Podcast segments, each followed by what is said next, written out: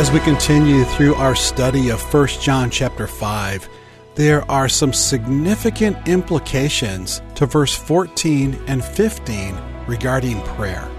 So you get to the end of these two verses where John is developing in us confidence, reminding us of the condition, and then telling us that there are things happening daily that we have no idea are happening. Where do you think John's leading us? I think John would be leading us to, to say at the end of something like this, you know what? I need to pray.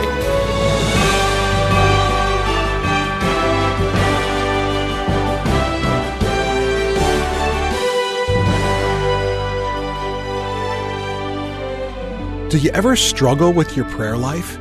Do you ever wonder if you're praying in just the right way? Perhaps you've wondered from time to time if your prayers really matter that much to God. Does He want to hear from you? Does He care about what you have to say? Prayer is something that all Christians know they should be doing. It's also something that most Christians don't think they're doing well. Stephen wants to help you today. Today, Stephen Davey returns to his study of 1 John 5. He's calling this message More Than Three Wishes. Someone might ask, but if it's God's will, for me to have something, why should I even have to pray for it? Because according to God's word, God not only ordains the end, the answer, but he ordains the means to the end. And the means is you praying. In fact, while you're praying in faith and confidence, or maybe not in great faith and not in great confidence, the greater good is taking place in your own heart and in your own character. Because we so often forget that the greater work of God is not what He does through us or with us, but what He does in us.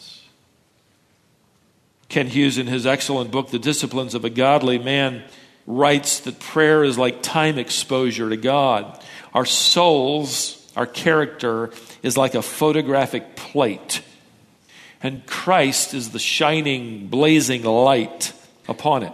And the more we expose our, our lives to the light of His character for, say, five minutes, or 10 minutes, or 15 minutes, or 30 minutes, or an hour in a day, the more His image will be burned into our character. His love, His compassion, His truth, His integrity, His humility.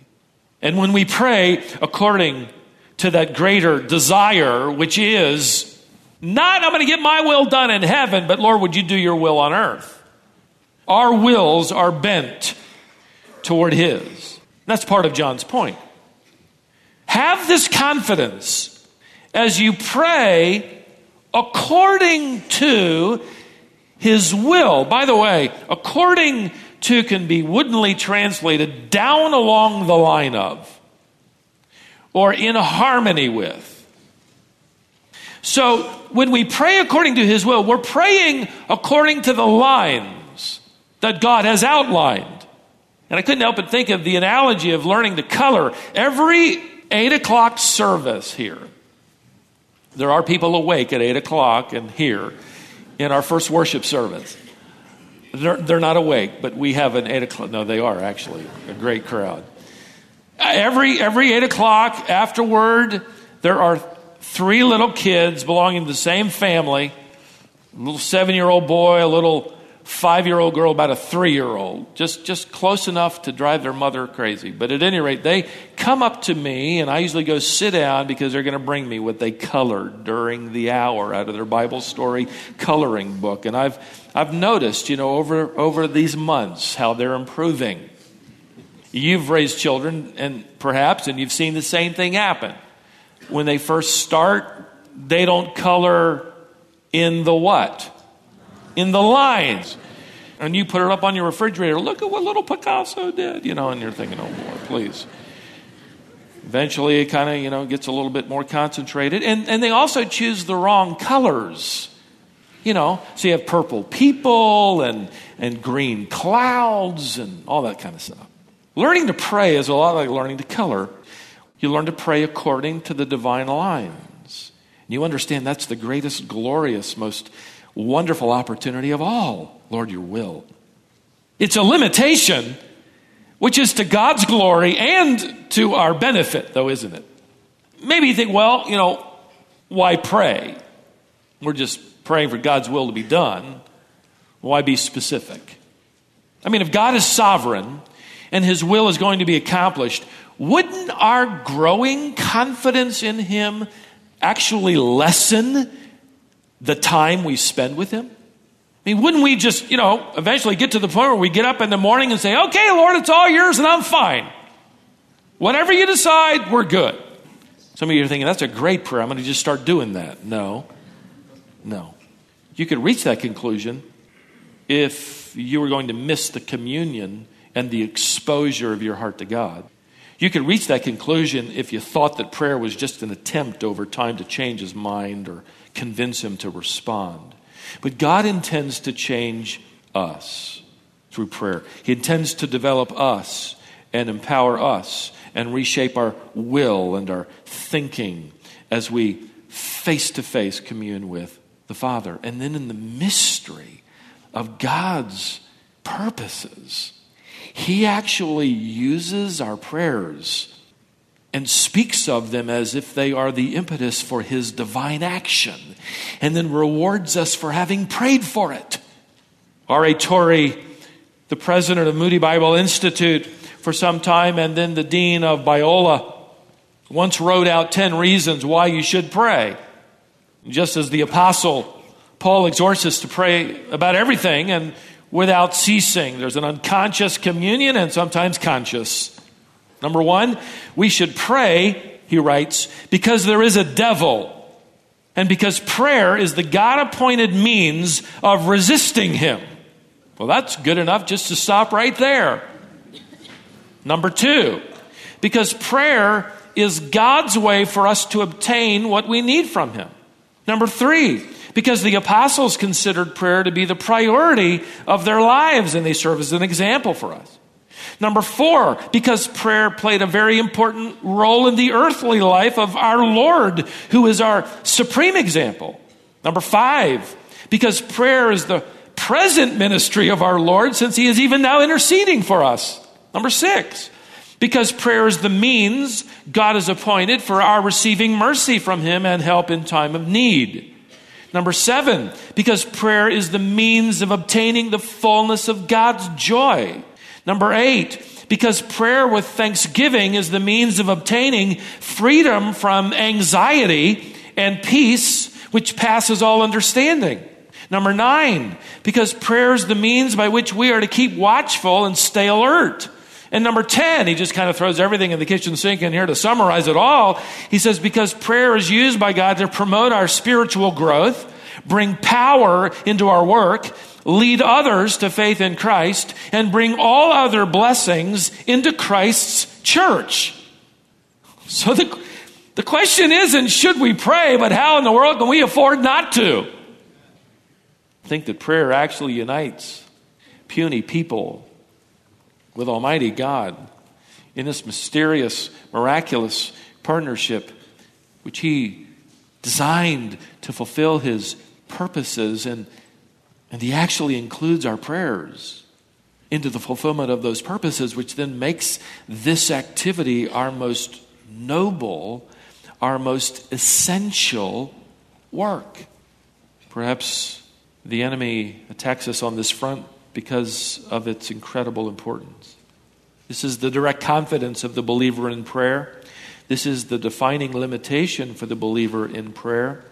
Thirdly, John points us to the daily consequence for the believer in prayer. Look at verse 15. And if we know that he hears us in whatever we ask. By the way, the word if there, you ought to circle that word to the Greek reader. He fully understood this is a fulfilled condition in the Greek language. We miss it, and we could render it to help us understand that condition by writing in the margin the word sins. That's what he means and sins we know that He hears us in whatever we ask.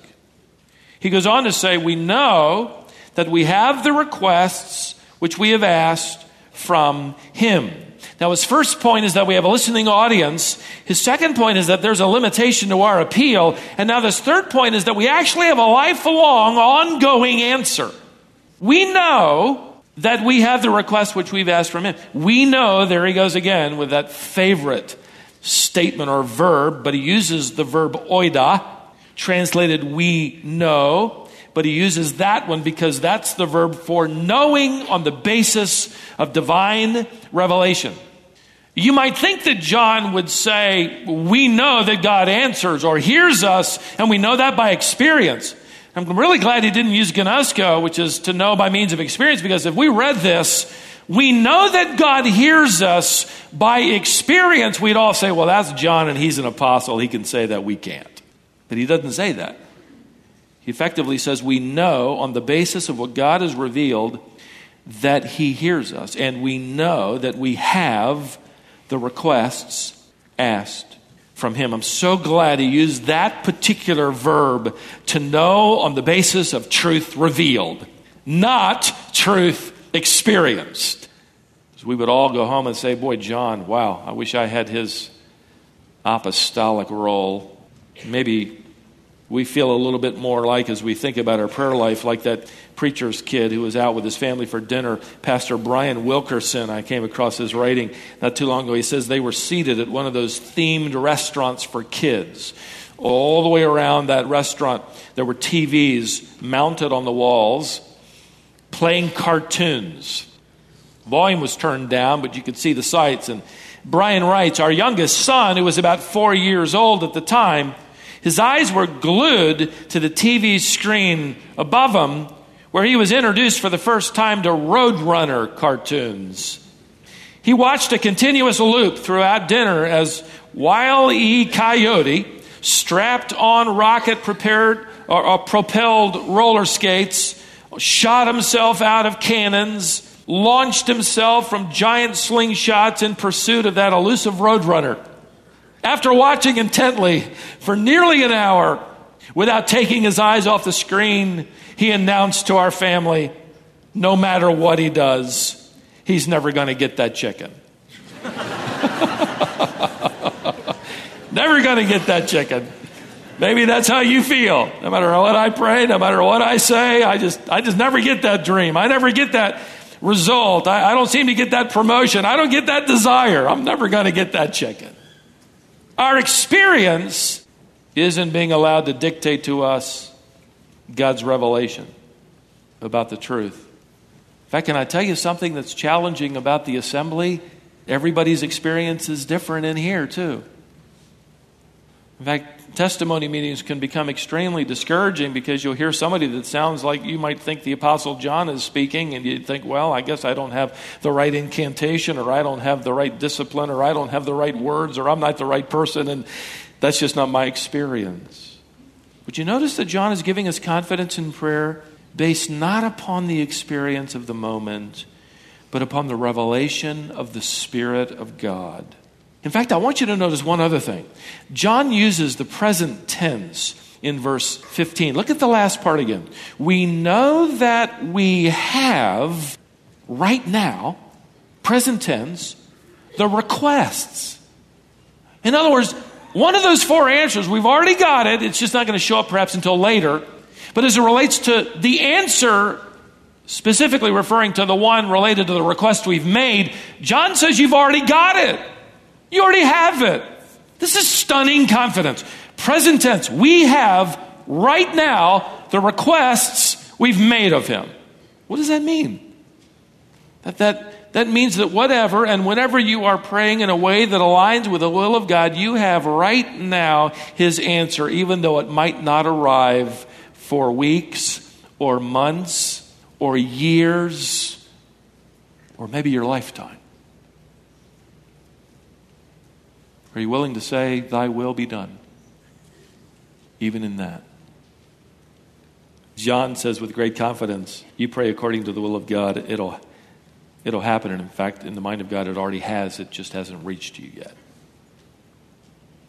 And in that, God deepens our faith, doesn't He? I, I mentioned George Mueller earlier, a man who ran orphanages in England. Some of you are familiar with him, caring for several thousand orphans in the mid 1800s. They, they reached a point, and they often did, where they were out of money and in great need. On one occasion, they had reached that point again, and they prayed, and nothing happened, and so they began selling furniture that they could do without.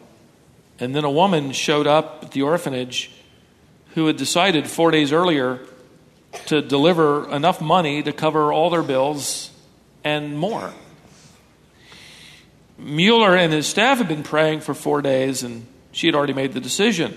And Mueller would write the following observations in his journal, and I quote Since the money had been so near the orphanage for several days without being given, is proof that it was in the heart of God to help us all along.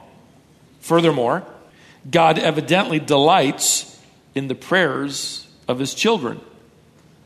Further, God allowed us to pray so long to try our faith, but to make the answer so much sweeter. I'm afraid we too easily reach the conclusion that God must not be involved or interested or caring, or maybe, we're not saying it the right way. Well, He's answered us in the way we've wanted. It hasn't arrived for four days, four months. How about 40 years? How about a lifetime? Can I tell you here a personal testimony that, that I'm here effectively because of the gospel of the grace of God through the line of immigrants stretching back four generations who settled in Minnesota in fact, I, my dad calls me, as you know, every morning at 7 to make sure I'm up. And I asked him about this, and he confirmed the details because it had been swirling around in my mind. Way back there in the family tree, I have a great grandmother who was a believer married to an unbeliever. She prayed for her husband to come to faith. She even gave him a Bible now, some 100 years ago. And after praying for his salvation for 40 years, he accepted Christ. It became obvious to everyone. He saw his children come to faith.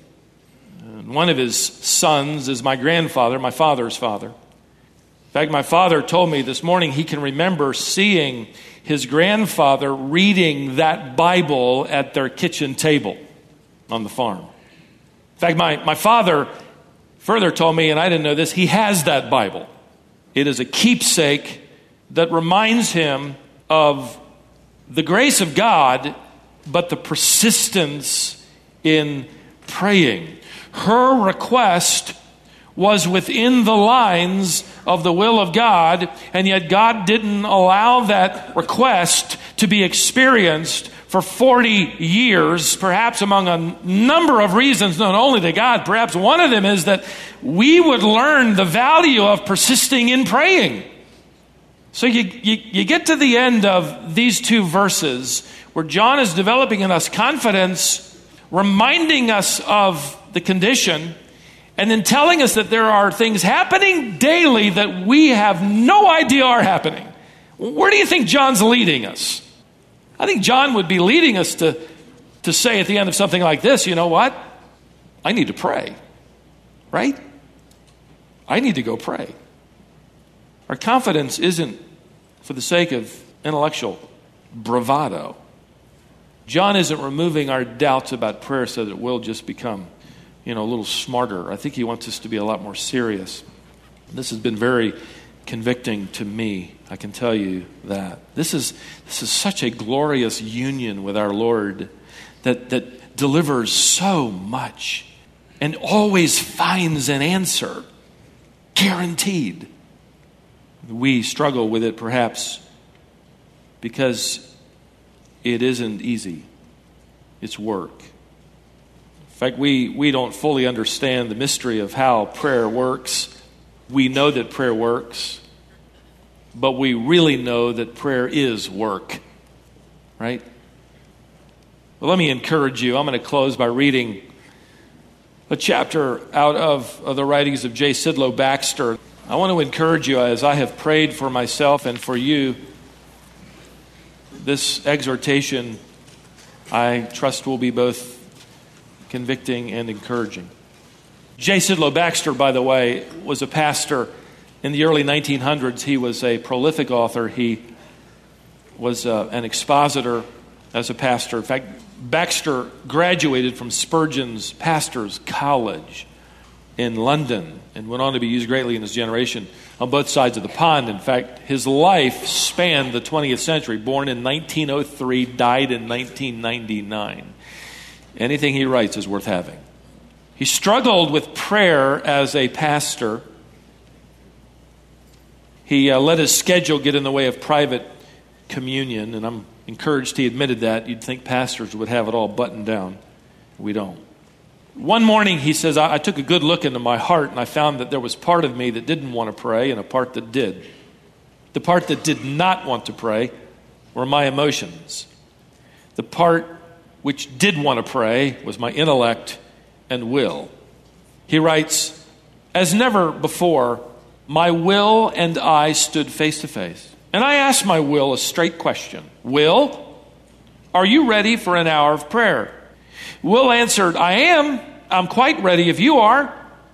So Will and I linked arms and turned to go for a time of prayer. At once, all the emotions began pulling the other way and protesting, We are not coming. I saw Will stagger, hesitate just a bit. And I asked, Can you stick it out, Will? And Will replied, Yes, if, if you can. So we did, Will and I, we went and began to pray, dragging those wriggling, unruly emotions along with us.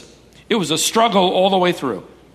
At one point, when Will and I were in the middle of an earnest intercession, I suddenly found one of those traitorous emotions had snared my imagination and had run off to the golf course. It was all that I could do to drag that wicked rascal back. A bit later, I found another of my emotions had sneaked away with some off guarded thoughts, and there I was in the pulpit, two days ahead of schedule, preaching a sermon I hadn't even finished. At the end of that hour, if you'd asked me, was it a good time of prayer, I would have replied, no. It was a wearying wrestling with contrary emotions and a truant imagination from beginning to end. That battle continued for weeks and weeks. If you asked me at the end of any of that period, have you had a good time in your daily praying, I would have had to confess no. At, at times it, it, it, seems as though the heavens were brass. At times it seemed God was too distant to hear. At times it seemed the Lord Jesus was strangely aloof. And at times it seemed my prayers were accomplishing nothing. Yet, something was happening.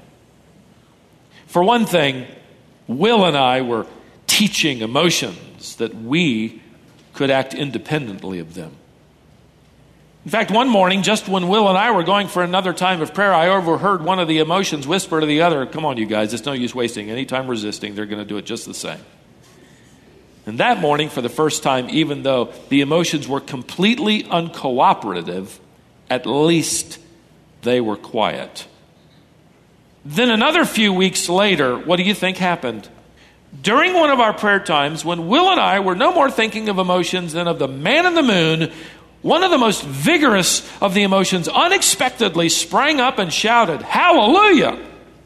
At which all the other emotions exclaimed, Amen! and for the first time, the whole of my being, intellect, will, and emotion, was united in the coordinated operation of prayer. It is our directive, it is to be our delight, and praying is much more than three wishes or more that you hope you get right with a genie who never does stick around.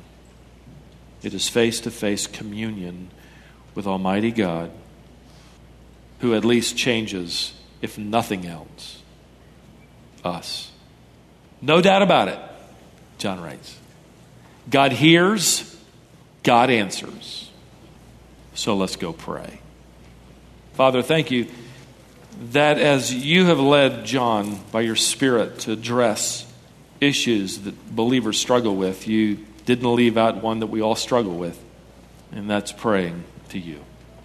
There are few subjects where once announced, create an immediate agreement of conviction, a desire, a willingness to confess to you that we don't come into your presence, as it were, not nearly often enough.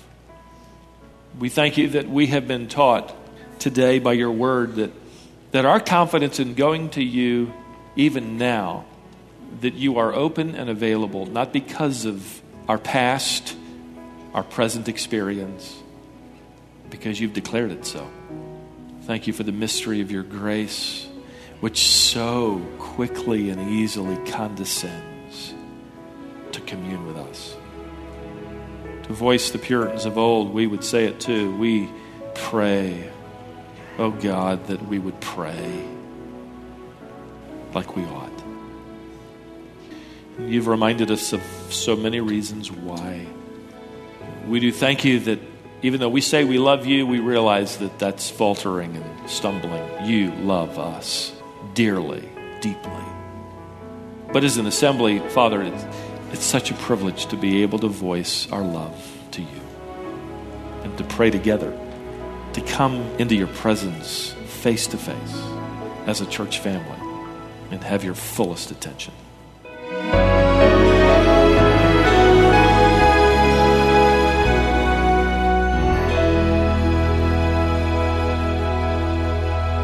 I hope today's time in God's Word has encouraged you and given you a deeper understanding regarding prayer.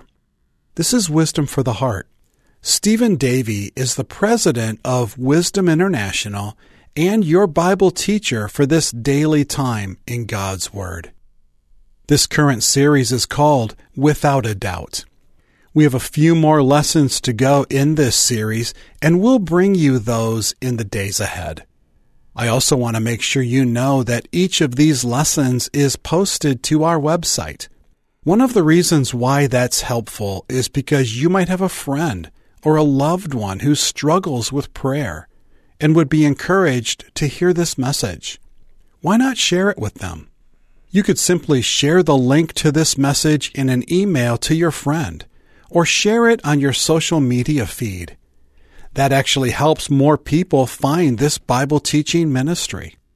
Visit wisdomonline.org and on the home page you'll find the direct link to each day's lesson. And in our free resource section, you'll find the archive of all Stephen's teaching. All of his full length sermons are there, as well as our second daily program called The Wisdom Journey.